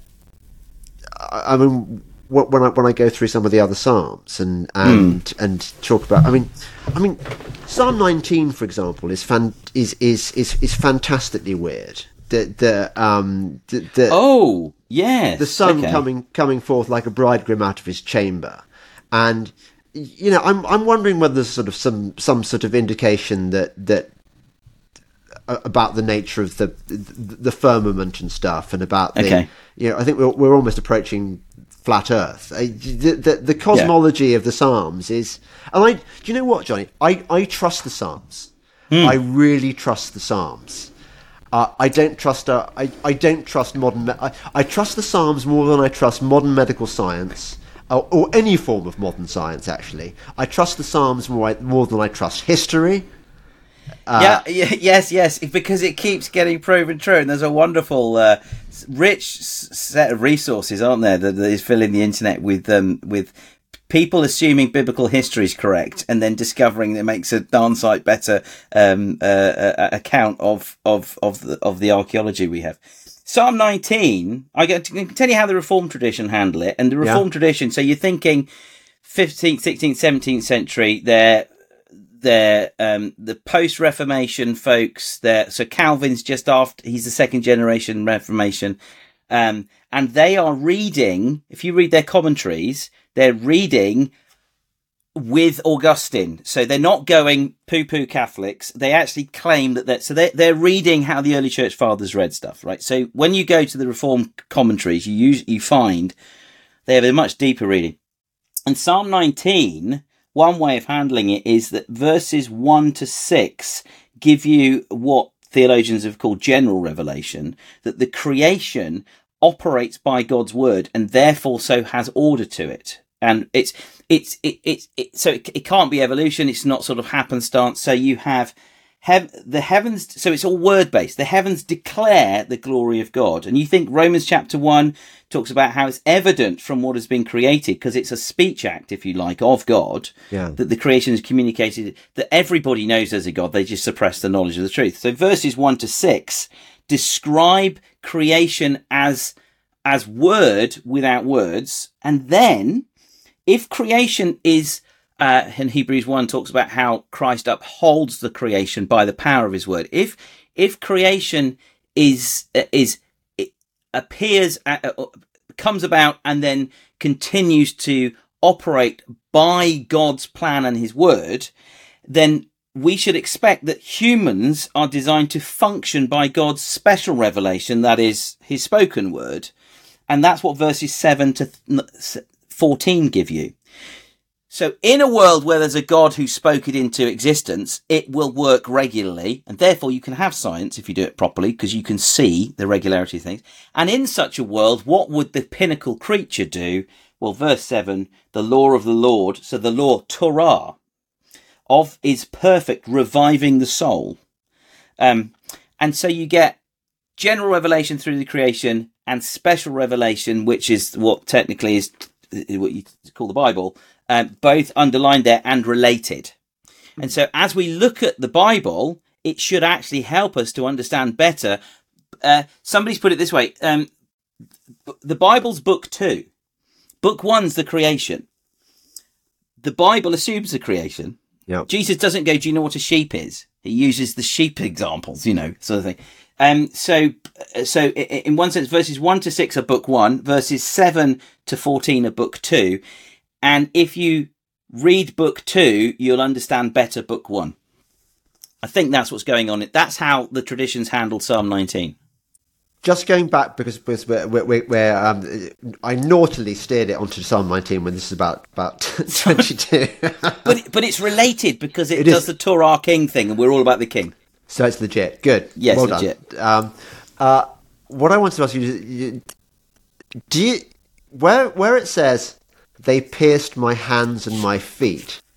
Yeah. Do you reckon that line uh, was responsible for the misconception in a lot of Renaissance art, where they have the uh, the stigmata, through, or, or, they have Christ. You know, we know that if if you'd been had a nail put through there, it would quickly rip through your. Yeah, so it had to have been through this joint. Had to be. So when they say they pierced my hands and my feet, well, no. Yeah. It, it, it would have to be your. It had to be there, and where does the there? Where does where would it go, have gone through his ankle? I suppose would it? They wouldn't have gone through the. Well, no, that's a good question. I can. I, do you know it, it, that does start to evoke images in one's mind of imagining like the human ankle, a bit like a butcher might, and try and work out where you could get a good purchase. Yeah, yeah I mean. It, it, doesn't it just open that up? I mean, even that line does. It, the idea that you're not sort of invited into, not in a gory way, it's just sort of in a kind of a rubbernecking of a car accident kind of way, but it, but a, um, but it does, it does make you ask a question. I, I yeah, there's, there's lots of, I don't know the history of the painting in relation to, to, uh, to the text. No. Um, but uh, but I could, you know, is, is a painting an illustration or a kind of a surface reading the text or um, those sorts of things? I'm not sure. So I don't know enough about that. I'd have to go and look. Here's a. I, I, I think we'll we'll we'll we'll probably sort of close it after the after this one. But here's a. Um, you and I both both spend a lot of time on on kind of uh, awake chat rooms, let's say, and and, and, we, we come across all all manner of, of, of, of theories. I mean, I mean, there's so there's the Christians who who are, who are one faction. There are the kind of the New Agers who are another another faction. There are, I mean, I don't know where David Icke is on the, on on this spectrum. He ain't, he ain't a Christian. I, I know that. Mm-hmm. But the the the non Christians say things like they say that what we see happening now mm. is not a fulfillment of biblical prophecy. It's the baddies, the the rulers of the darkness of, the, of this world, as we would call them, uh, using knowing that knowing that we believe in the Bible and using and ripping off its ideas and sort of and sort of imitating its predictions to just mess with our heads. And have you heard this one? Yes, yeah, I have heard that one. Um, How shit is that theory? I think that's just appallingly bad. Um, um, just, just, just, just, this is just a thought. Who knows where this will go? Um, you know the criticism, you know the criticism of conspiracy theories that hey, nobody could organise such a big thing. Yeah, yeah. Which, which is nonsense. We know yeah. that. Yeah. But I think on that scale, no human could organize such a great thing to, to, to, to, to play out the whole Bible story. You'd need Satan. And the thing is that if you go with the story, Satan don't come off well. Yeah. So I, I'm not sure. Why would he bring about his own downfall? A, a house divided is, um, is, will fall. I, I, I don't get how that, how this theory works either, but I was just, no. just because but th- this is the sort of thing that would have theory that would be espoused by that same person who said, "Well, I've read Psalm 22, and it's got nothing to do with any crucifixion that I can see. Oh, apart from the detail about they pierced my hands and my feet." That, that, that, yeah. That, there are there are these people that that, that are determined to look. I'm really up for really strong arguments against Christianity and about because you know I, think it needs to be challenged. Uh, this crazy stuff that we believe, it one needs to be able to to either either um, argued out of our stupidity or or have our our belief reinforced by by by evidence. Well, yeah, so, so yeah, it's, yeah. it's good that we're challenged, but I cannot see, I cannot understand the rationale of whoever whoever the, the powers that be are, the the, the, the cabal, the the, the, the, the, the most powerful people in the world. I can't understand why just for the kind of the lols, The kicks. they, Yeah. they would try and replicate biblical prophecy just to kind of you know to I undermine. No, I, I mean because it could seriously backfire, couldn't it? Because it's just um, the Well- the on, on them. Um, but the word of God. I mean, I think this part, this this has to, what part of the argument here is the reason it's not the product of the cabal to try and well, two, two things. One is that's that's the, the parallel world that ar- argues that Christianity is the cause of all problems, isn't it, and creates white privilege and all the rest of it. So you can have or, the or that it's a Jewish conspiracy. Have you heard that? Or- one? That, it, that yeah. it's it's a it's a psyop yeah, it's to just make like, us yeah, make us weak and to make weak and um, sort of acquiescent. yeah, Yeah. but um, but for the various lines of evidences that we don't have time to rehearse, and the the Bible itself claims to be God's word, and I come back to I think where one of the comments I made at the beginning but, uh, in one Timothy, Paul says the gospel. So um, we told, and Jesus tells us the whole Bible's about the gospel.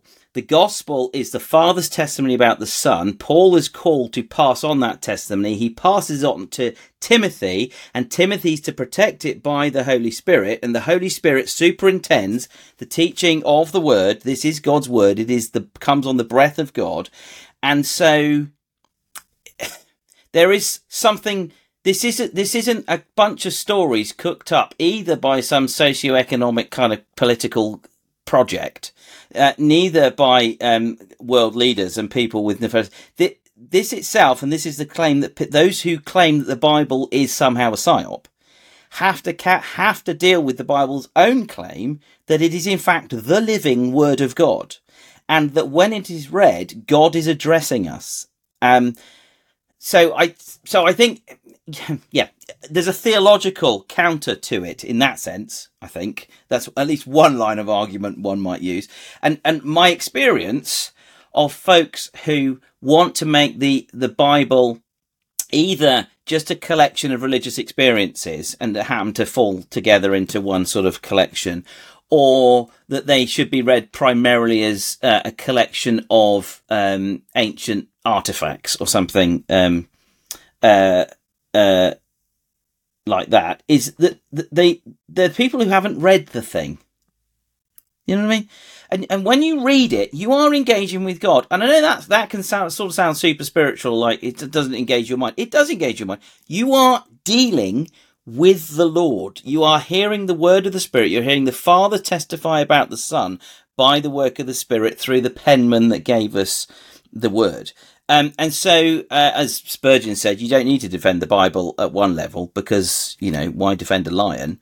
Um, I do think we should do evidences, and he wasn't saying that. But, but, like, come at us with that claim when you've read the thing and actually dealt with the contents, and then we'll have a conversation. It, otherwise, it's a, isn't it a, yeah, shut up trick? D- don't bring me your Bible because it's a site. Yeah, shut up. Just who whoever then engages. Have you ever come across anyone who wants to go to how does Psalm 22 get picked up in the New Testament? How does Jesus read the Old Testament? Let's see how it's consistent throughout. Let's actually deal with the content. I'm not sure I've encou- encountered anybody who wants to dismiss it quickly who's actually read it. That's that's really true. Actually, it's one of the, it's been one of the, the real surprises to me. Um, I mean, I read I read the Bible every day, but not out of a sense of well, you're a Christian now. It's what you've got to do. Yeah. Because I find it really, really interesting. Yeah, yeah, yeah. and and it's it's the same with the, with the Psalms. Yeah, I, I mean, it's not a chore learning the Psalms. I do it when I'm doing my Pilates exercises and my and my my sort of uh, uh, warm down from my running in the morning, and I sort of you know the gaps between each exercise, I I I, I try and me- memorize another line and then go back to it, and, and it, it, it's not it's not people who are wondering when am I going to find time in my day to learn the Psalms, and isn't Yeah. going is it going to be is it going to be difficult? No, you can you can make it work for you, and and you, you know you don't have to. You know you can take a whole a whole year to learn Psalm twenty three if you want to, Do or you can take the crash course and try and try and cover a lot of. I and I suspect that if somebody started, if somebody was of the view that this might be the product of the cabal who are trying to steer and and stage aspects of it in order to discredit Christianity, if that person actually tried that, I think their category of questions would shift. Do you know what I mean? You'd st- you'd stop worrying about you'd you'd start asking what is going on in Psalm twenty two. Yes. I think you might even just be distracted from that idea for a moment to because this is doing you don't master this book. It masters you. Yeah, And and and so the the start it and it searches you. And as Calvin said, to understand God, you need to understand yourself. And as you're trying to understand yourself, you you inevitably end up looking upwards to understand God in some kind of not because we are God, but because we're made in His image. And so the, I I think the attitude and the set of question shifts when somebody's actually engaging with Scripture. yeah. You know what I mean? I think you're right. Well, if if you think about it, if if that when you're reading great literature, probably doesn't doesn't count when you're reading Harry Potter, but you are engaged with an argument with the with with, with the author. Um, it's, it's it's it's a two way thing, and I suppose if we accept that God is ultimately the author of the Bible, then it's a it, it, it it's a discussion, and I I I, I think. You, have you have you heard of this book Falling Upwards um, uh, by Richard Rohr? I think it's called. He, he- he's a Franciscan friar, and and he sa- he says that there are there are or ought to be two stages in your life, and it, hmm. it, it, it's never certain which whether it's going to appear sooner or later. The second the second part, but the, the first part you you establish your yourself within the world. You know, you, you have your get your career going, and you have your relationships, and you you get your house in order, and, and, and so on. But the second one is where you start sort of dealing with the questions of why why are we here? What's my real purpose? What's what happens afterwards? And I think if you're not asking yourself those questions and dealing with, you are missing a really important. I, I mean, I'm Yeah. not saying, and this is what I'd, I'd say, I guess, to any. Oh, blimey. Do you think any, any non Christians have, have, have lasted this far? Uh, through, through, I through a- don't know. if the Spirit of God's active, then maybe. I was really pleased, but I got this lovely. I hope he's listening.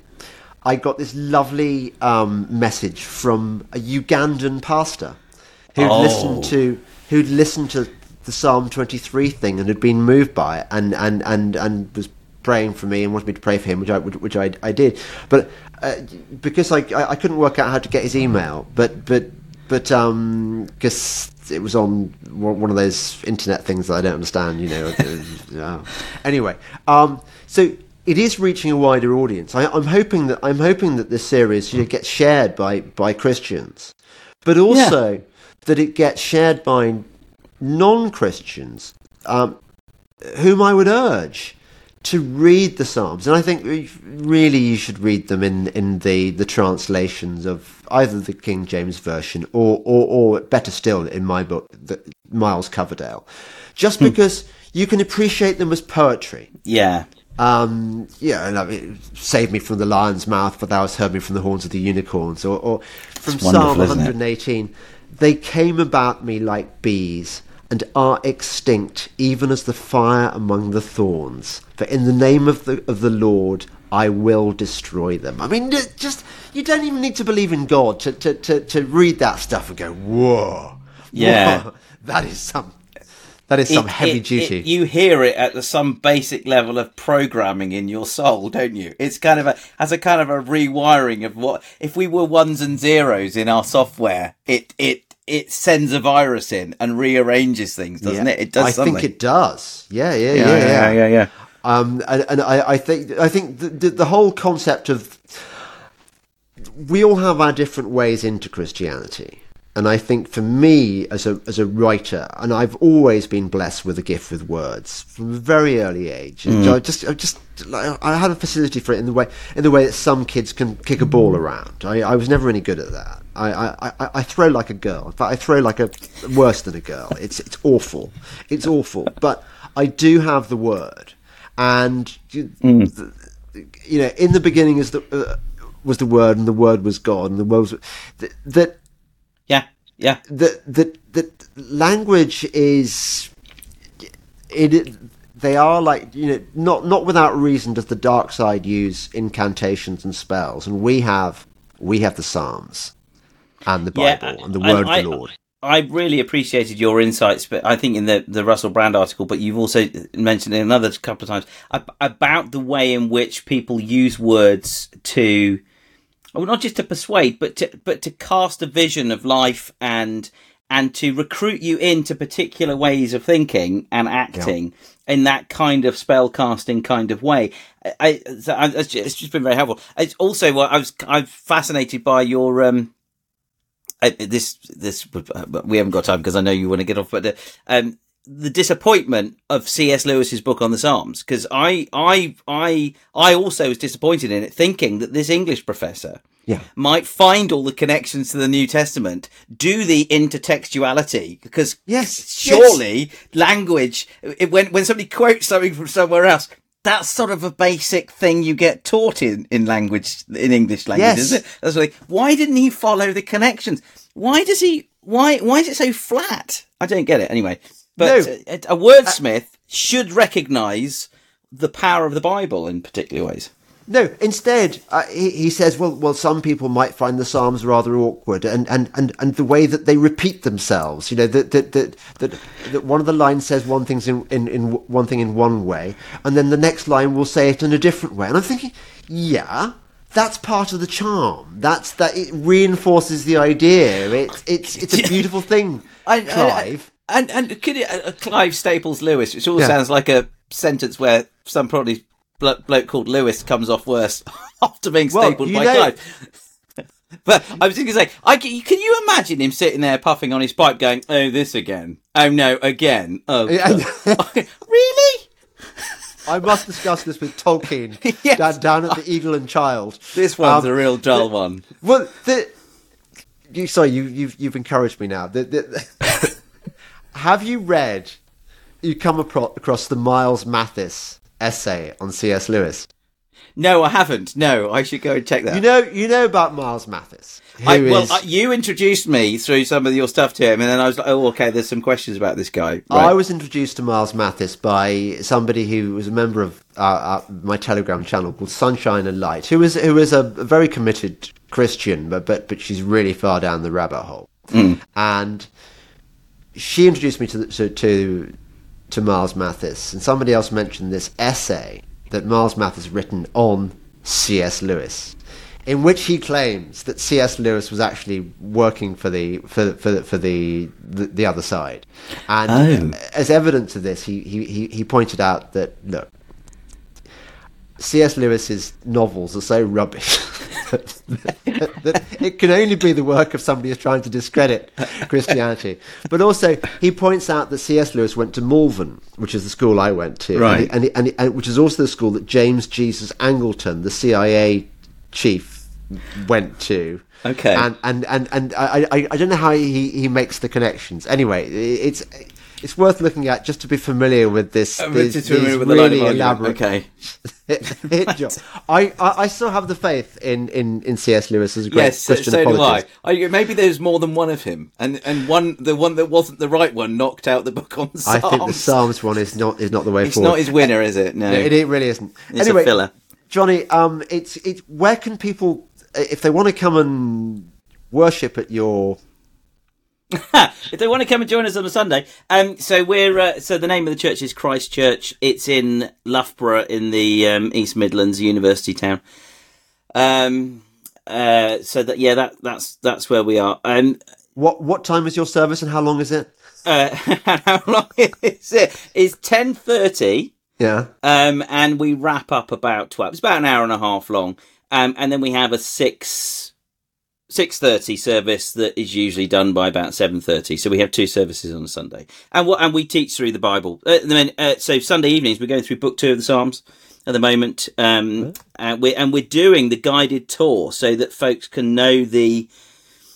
Uh, where they are, so as they're trying to learn the Psalms, they've got some sense of the overall story and what book they're in. And then in the mornings, we're going through the book of Hebrews because the book of Hebrews, which is really a sermon, actually, right. it's a, it's the, it's the full, it's the only New Testament example of a full sermon. Um, uh, which is quite fascinating, just as a what did sermons sound like in the New Testament era? Um, but it shows you how to read the Bible because again, the the preacher who tradition has is Paul, probably written up by Luke, um, is um, is showing you the gospel and the person and work of Christ from the Old Testament. So back to where we started. The book of Hebrews shows you the connection. So that's what we're doing on a Sunday. You, that's the kind of thing that we, we do in the Bible teaching and, you know, we do communion and, um, and baptized believers and all that kind of stuff. The normal things that churches do. The normal things. Well, Jonny, thank you. You've been, I've, I've, I've really enjoyed this, uh, and it's been nice and digressive, which is the way I like it. uh, and I would, um, uh, I haven't I haven't done any advertising and stuff on this one. I, I what I really like, um, and actually God will make this happen. So so but but but please you know please be His human agents. Um, I would like you first of all, those of you Christians who uh, and non-Christians who enjoy this series, to to like put the word out. I, would like it to reach a much bigger audience, and also if you are a Christian and you would like to support this this support me in making the Psalms uh, Psalm series, that would be really good too. I'd I'd, I'd really appreciate that. I mean, I I I think um. Uh, yeah, it'd be, it'd be nice to to have your support. So, um, do, do I need to give you? Do, have you got emails and stuff or anything? Or not emails? Um, any other web oh, addresses or anything? No, I mean, uh, uh, we have a podcast, uh, not from the church, but from a publisher I work for. If anyone's interested in refer- in in wandering around Reformed Baptist theology in the tradition, you can go and check out the Broken Wharfe podcast or the Broken Wharfe Coffee House Sessions podcast, where we chat about theology. Well, that sounds good. Yeah. Okay. Um, and uh, I, uh, it remains for me just to thank my regular supporters um, on Patreon, Subscribestar, Substack, um, Subscribestar, um, locals, of course, locals, yeah, and and or buy me a coffee. Thank you very much. I really appreciate it, and um, please keep it up. Um, thanks very much. Thanks, Jonny. Thank you.